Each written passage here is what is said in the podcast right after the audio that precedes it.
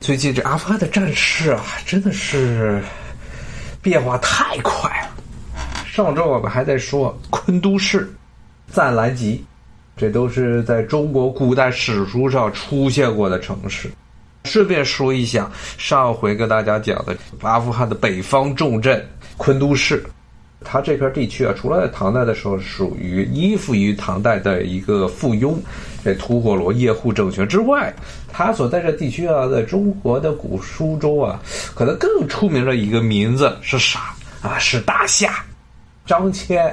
张骞出使西域的时候，在阿富汗这边兜了一圈儿。其中，他就到过啊，现在昆都市北方的重镇已经被塔利班攻占的昆都市所在的这片区域，它实际上是一个半开口的这么一个盆地，它有河流冲击出来的这么盆地啊，所以呢，土质比较肥沃啊，有灌溉农业，算是阿富汗人口最密集的地区之一。在两千多年前的时候，这个地方就曾经是著名的大夏。也是亚历山大大帝，马其顿的亚历山大大帝，他东征，他灭亡整个波斯帝国之后啊，扩张到最东边的极限所在地区，是现在的大夏巴克巴克大巴克大里亚，在这个希腊语中是这么说。那么这大夏呢？大夏呢是巴克塔利亚，是以前在亚历山大的这个希腊帝国崩溃之后最东端的一个希腊化的国家，在当地还出土过很多的希腊城邦的一些雕塑，还有一些城邦的遗址。亚历山大有个习惯，他的军队打到哪，他就在当地啊进行军事殖民，一般都是用他的名字来命名这个城市。像最著名的亚历山大是埃及的亚历山大港，但是呢，在巴格达里亚这地方，大夏这个地区也有好几个以亚历山大命名的城市啊。最北边也是最东端、最极东的一座城市，本身那座城市就叫做极东亚历山大里亚，是在现在的塔吉克斯坦和乌兹别克斯坦共享的费尔干纳盆地里，当时有座古代的城市是极东亚历山大里亚。这个地方，这个费尔干纳盆地啊，它不是在阿富汗，但是这个地区啊很值得一说，因为它又是在中国的古代史书《汉书》和《后汉书》中啊经常记载的一个很著名的、著名的这么一个国家——大渊。汉武帝曾经为了夺取中亚地区的宝马、汗血宝马和天马。两种马啊，一种叫汗血马，一种天马，这些被认为是极品之马，要和本地的这些蒙古马种要配种的这些马，他不惜不惜派兵两次西征，越过了帕米尔山脉、帕米尔高原，进入了费尔干纳盆地，要攻打大渊国，最后大渊国被迫向汉朝称臣，然后进贡了所谓的天马。汉武帝还非常高兴，当时还命令宫廷做了一首著名的歌，就是《西极天马歌》。这个是大渊，大渊曾经一度也是大夏这个希腊人在中亚地区最孤立也是最东方统治的这么一个国家的一部分。那么，当然它的统治的核心区就是在现在昆都市那一带啊，昆都已经被塔利班占领了。现在整个。北方地区、东北部地区，阿富汗这个国家啊，东北部地区的人口是最密集的，也因为主要原因就是这边有比较适宜耕种的山间盆地。它实际上整个东北区的人口比首都喀布尔的人还要多。喀布尔是一个完全被群山环绕、坐落于新都库什山脉中央的这么一个盆地之中。而阿富汗北部地区呢，其实是有多条河流冲击出来的半开口的一个平原，这些河流最后呢，会从阿富汗这边一直流向中亚，中亚的阿穆尔河。这次塔利班非常成功的，基本上东北部阿富汗的几个战区，阿富汗政府军分了好几个战区，东北部的战区现在只剩下一个省还在阿富汗的政府军手中。它的最后一个大城在昆都市以西的另外一个很著名的大城马扎里沙里夫，这个城市是现在塔利班和阿富汗政府军争夺的焦点，其他的都已经被征服了，政府军丢盔弃甲。现在整个大夏，中国古代大夏，汉代的大夏，然后唐代的条支都督府，现在都已经是处于了塔利班的控制之中。马扎里沙里夫啊，这座城市也非常有趣啊，因为这是除了昆都市之外，整个阿富汗东北部地区，甚至阿富汗全国通向中亚的最后一个陆上通道。它实际上是内流河的这么一个冲击的山面上展开的这么一个绿洲城市。再往北走，就到了乌兹别克斯坦，然后这个乌兹别克斯坦再往北走，就进入了塔吉克斯坦。塔吉克斯坦首都杜尚别，然后乌兹别克斯坦的很多的大城和这个马扎里沙里夫实际上是在一条线上，所以这座城市一旦被攻陷，那基本上阿富汗政府军没地儿跑了，尤其是东北部整个北方的这些国家，中亚这些国家他们逃不过去了。大概两周之前有新闻嘛，说当时塔利班和阿富汗政府军在东北部地区打仗的时候，有一些军队政府。打败了，跑到了塔吉克斯坦。现在是整个中亚和阿富汗的边界线这一带，除了这座城市之外，其他地方都被占领了，他逃也逃不出去了。然后呢，阿富汗呢，这个国家，尤其现在的这个政府呢，一方面它是美国树立起来傀儡，二呢，它跟印度的关系非常的密切，也是这个印度在整个中亚地区啊用力最狠的一个地方，所以现在印度特别的着急。所以啊，基本上东北部地区战，这阿富汗的至少得有三分之一到一半以上的人口啊，都是处于塔利班的控制之下。这跟塔利班第一次夺权九十年代的时候第一次执政的情况非常不一样。第一次夺政的时候，实际上啊名义上叫塔利班是一个宗教组织，但实质上它是一个带有非常浓厚啊普什图人色彩的这么一个政权。基本上所有的高阶领袖一水的都是普什图人，他们最大的对手是什么？是北方联盟，就是现在这大夏这一片的东北部地区，这些塔吉克人，还有包括刚才说了跟乌兹别克接壤，所以乌兹别克人这些地方的军阀跟原来的这普什图人的这个政治组织非常不对付，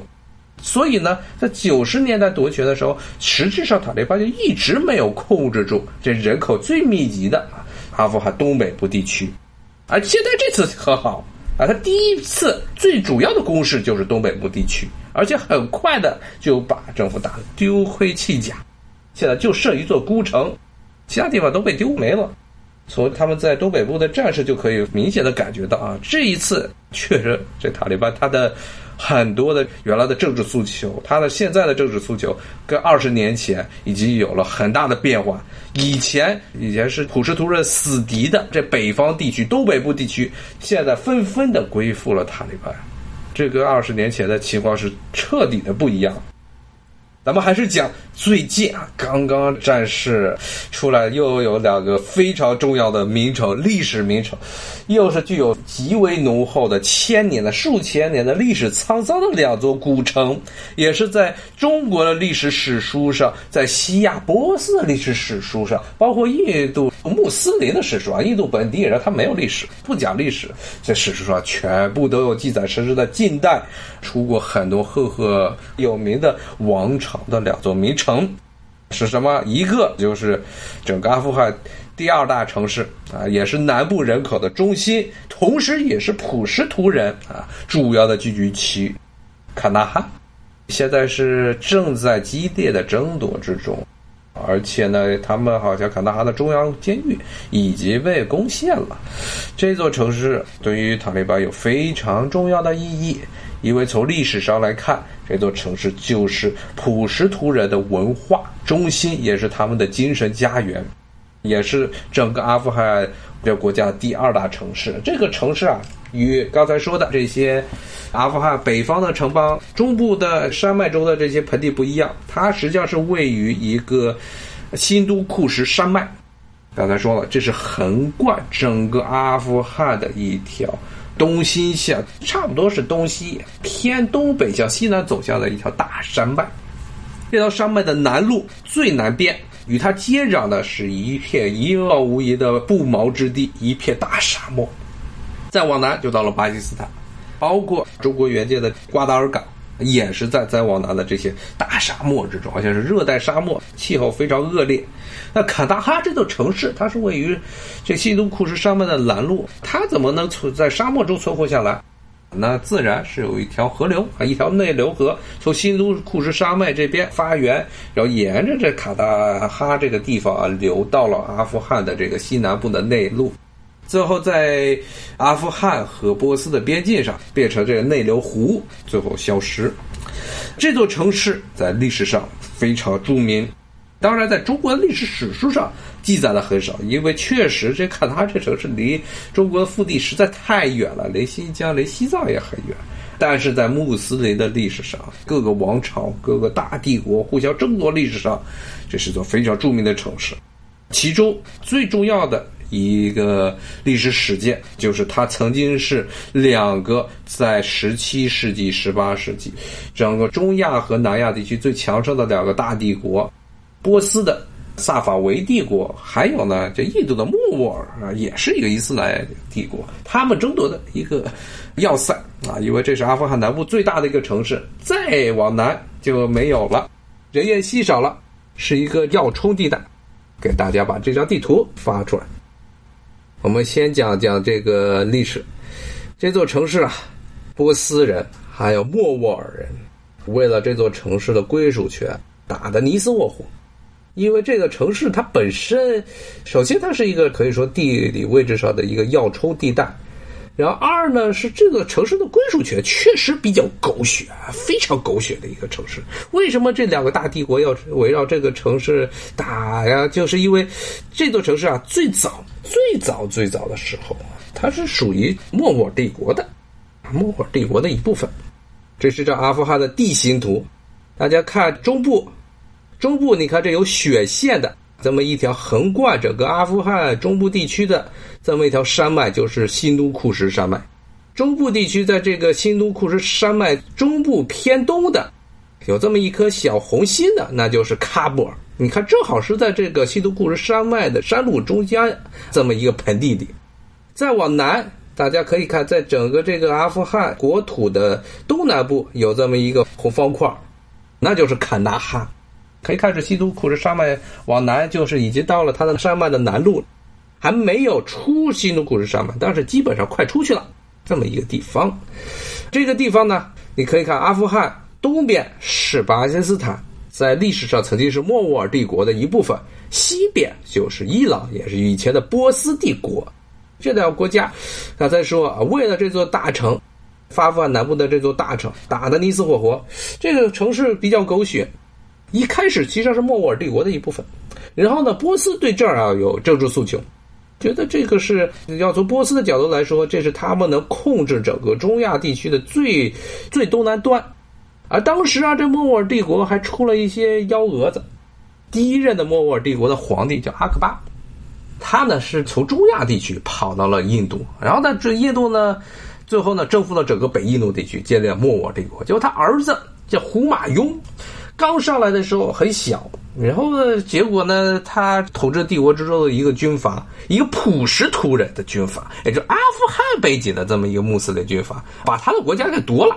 把整个北印度地区化为己有了。那胡马雍啊，没地儿去了，就逃到了波斯萨法维帝国的首都，当时应该是在大不里士，就是大不里士这个地方。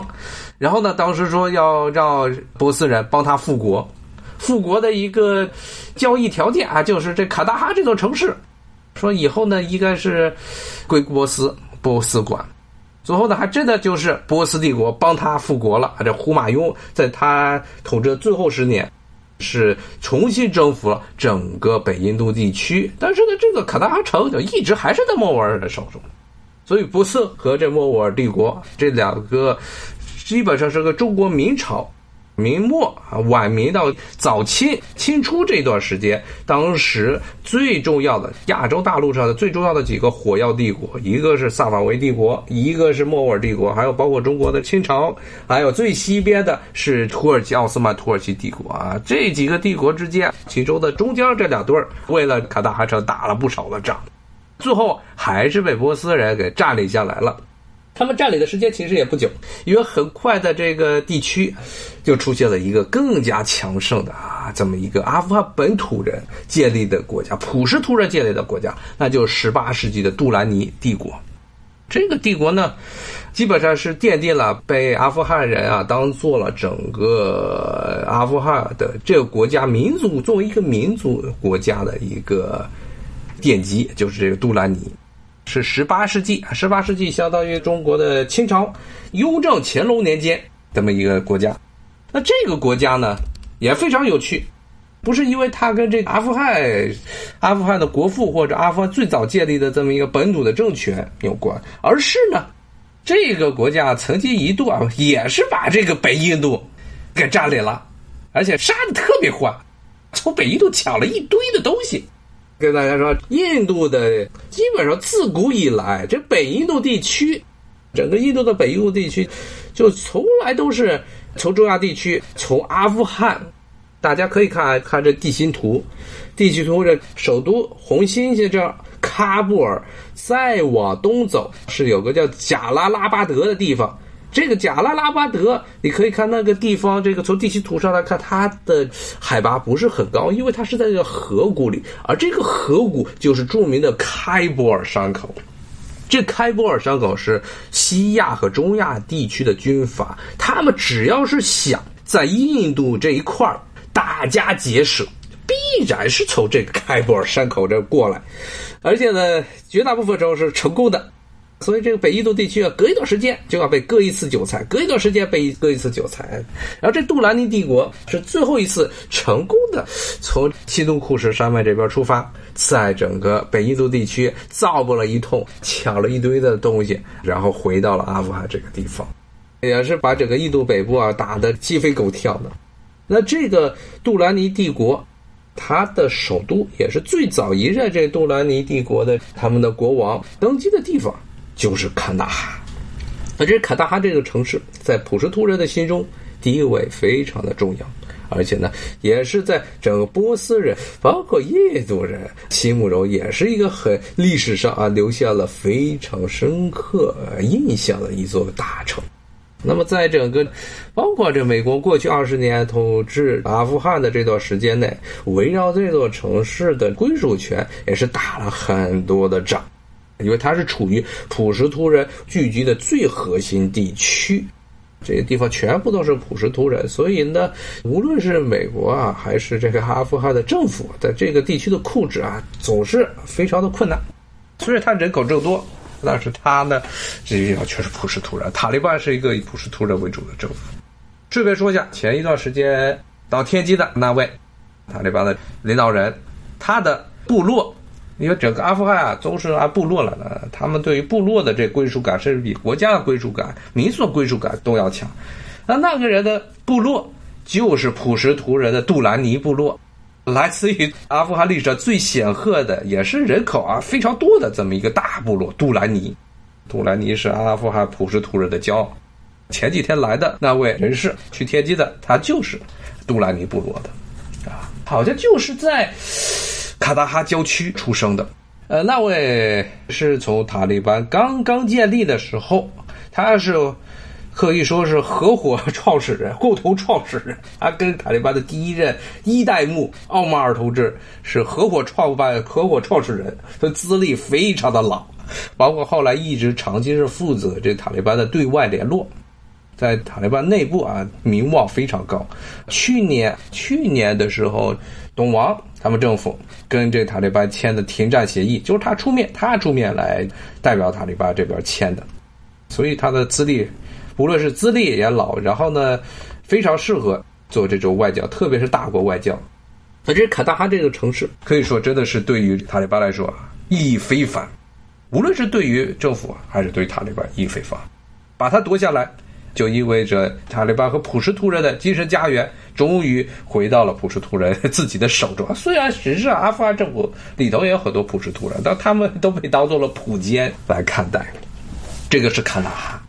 他见证了几个近代的火药帝国，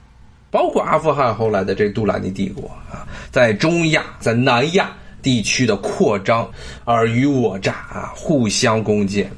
围绕这个城市啊，包括波斯帝国和莫卧儿帝国，围绕这个城市展开了好多次的数万人参加的围攻围城战，打的是非常的激烈啊，不亚于中国在清朝的时候乾隆、雍正年间跟这准噶尔人打的一系列的战争啊，双方都是数万人的军队，非常庞大。这个是坎大哈这座城市。那另外一个更加有趣的呢，是这个加斯尼，在它北边，大家看啊，卡大哈是在南边，北部喀布尔中间这就是加斯尼，加斯尼，一看这就是这两天刚刚出的新闻的插图啊，一般很少把这几个城市都放在一块儿。加瑟尼这座城市，你可以看啊，它现在离这喀布尔一百五十公里，很近了，再往北拱一拱。就到这喀布尔了，而且呢，从这张地图上看不太明显，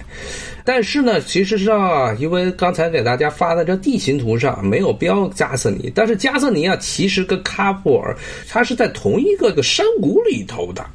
所以这两个城市啊之间其实是有一条公路连接的，而且加瑟尼这个城市啊是新都库什山脉中南部的这么一个交通要冲地带，它是两条河流的交汇地。所以也是一个重要的这么一个军事上的一个重镇。他往北走，基本上往北走，开着皮卡，只要要没有路上没有人拦截，咕，两个小时就开到你飙啊，就飙到了这个三个小时啊，飙到喀布尔，一路就飙过去了。所以这个城市啊，被攻陷啊，对于这个喀布尔等于南大门就打开了，这当然是他们首都就震惊了。但这座城市。简短的讲讲它的地理上的重要性，但更重要的我来，讲讲它的历史。这座城市的历史也是在历史上啊，非常可以说是决定了整个南亚地区和中亚地区的历史上的一个重要的转折点。什么转折点呢？从这儿诞生的一个朝代，它这么一个穆斯林的朝代，第一次成功的入侵了印度次大陆。将伊斯兰文明带到了印度次大陆，从此开始，穆斯林一批一批的进入整个印度次大陆。那这就是所谓的加瑟尼帝国。加瑟尼帝国，它的首都，它最早的建都的地方就是现在的加斯尼加瑟尼这个地方。不仅如此，它还标志着很多很多的，在可能。中国人不舒适，但是呢，如果是对于整个中亚地区、西亚地区文明史稍微有些了解的人都知道的一些很重要的历史上的变迁、文化上的变迁，甚至呢跟一些文化著作的诞生都有息息相关的联系。刚才说了，这是穆斯林从这儿出发。第一次成功的征服了整个印度的北部地区，特别是现在巴基斯坦北部啊，旁遮普这一带是当时被加斯林帝国征服的。同时呢，这个帝国是一个突厥奴隶建立的帝国。它本来加斯林这个城市是归谁管的？是一个波斯人的波斯人建立的这么一个伊斯兰政权，叫萨曼尼萨曼王朝。这个王朝啊，可以说啊是在。整个波斯帝国啊，被阿拉伯人灭掉之后，是第一个波斯人自己建立的这么一个政权。虽然已经伊斯兰化，但是它还属于波斯文化的一部分。但是呢，这个政权曾经一度占领了整个中亚地区，整个中亚地区都是归他管。这是在唐朝，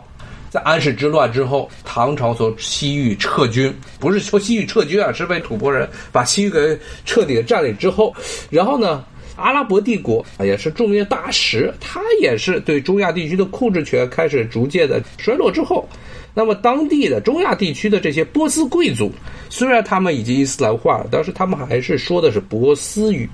这片地区古代就是是波斯文明的一部分，他们建立的这么一个波斯人为主的统治的这么一个帝国，大家可以看，这是萨曼帝国。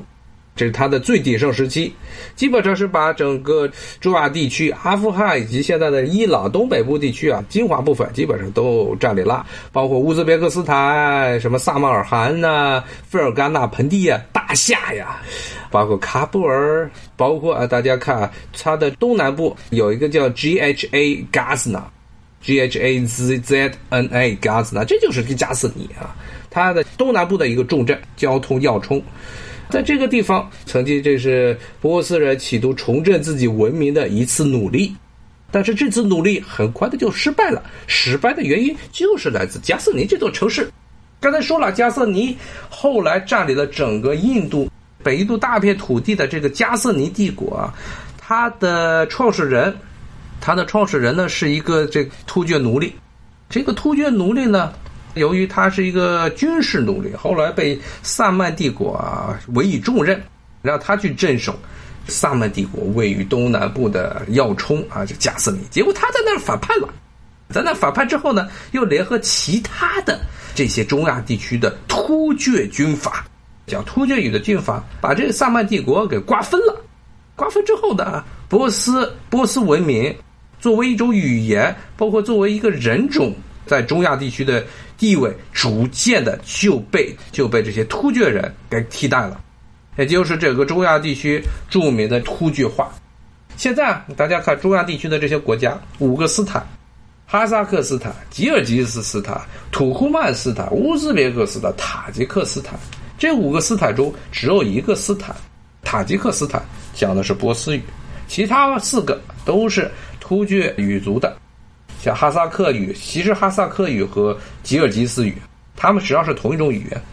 只不过稍微有点方言上的差异。乌兹别克语跟维吾尔语比较接近，土库曼语、土库曼斯坦土库曼语与这个土耳其土耳其的突厥语比较接近。这为什么这些地方现在都变成突厥语系了？它在在中国的这个汉代的时候啊，从汉末啊，东汉末年。一直到唐代的时候，这片地区都是深受波斯文明影响的。波斯的宗教、波斯的文化、波斯的贵族，包括波斯的统治，都是在这个中亚地区。以至于包括阿拉伯帝国征服中亚之后，甚至还在他阿拉伯帝国分崩离析的时候，出来这么一萨曼帝国。他为什么现在都变成突厥语了？就是其中历史上的一个转折点，就是这加瑟尼帝国啊。刚才发的最后这张图，加瑟尼帝国，大家可以看它的统治核心就是现在的阿富汗，包括现在巴基斯坦，甚至印度的一部分。大家看最下面的那张图啊，这个是整个阿富汗基本都被这加瑟尼帝国统治了，还有包括波斯、伊朗的啊东部地区。还有包括乌兹别克斯坦灌溉地区、农业灌溉地区，巴基斯坦北部旁遮普，巴基斯坦北部那一块，包括它最东边的那个城市啊，拉赫 （L A H O R E），拉赫尔啊，这个拉赫尔是中国前一段时间援建了，是巴基斯坦第一条地铁线，拉赫尔也是巴基斯坦的第二大城市，第一大城市卡拉奇，第二大城市拉赫尔，也是巴基斯坦旁遮普省的最大城市。中国在那援建了巴基斯坦的第一条地铁线。这个加斯尼帝国，它灭亡了波斯人建立的萨满帝国，同时呢，它又是一个突厥军阀建立的国家。很快的，从这个时候起，波斯人在中亚地区就丧失了政治影响力。首先是丧失了政治影响力，然后丧失了文化上的绝对的统治优势，甚至呢，包括以前以波斯文明、以波斯语为荣的这些中亚地区的人民。中国古代史书上所谓的粟特人，也逐渐的开始讲起了突厥语，包括现在乌兹别克斯坦，他们的祖先可能都是中国古代唐代的时候著名的昭武啊、刘姓这些所谓的粟特人，后来到了现在，基本上都讲突厥语了。这在人类历史上，整个人类历史上，不光是什么亚洲历史，在整个人类历史上，都是一件非常重要的事情。就是整个中亚地区，包括中国的西部地区的一部分，包括伊朗北部的一部分地区，包括安纳托利亚，也像小亚细亚、土耳其的很大一片地区，出现了非常明显的这种文化上的变更、语言上的变更。好，今天就跟大家讲到这儿，谢谢大家的收听，那咱们下回啊继续来聊阿富汗这边这种话题。好，谢谢大家，拜拜。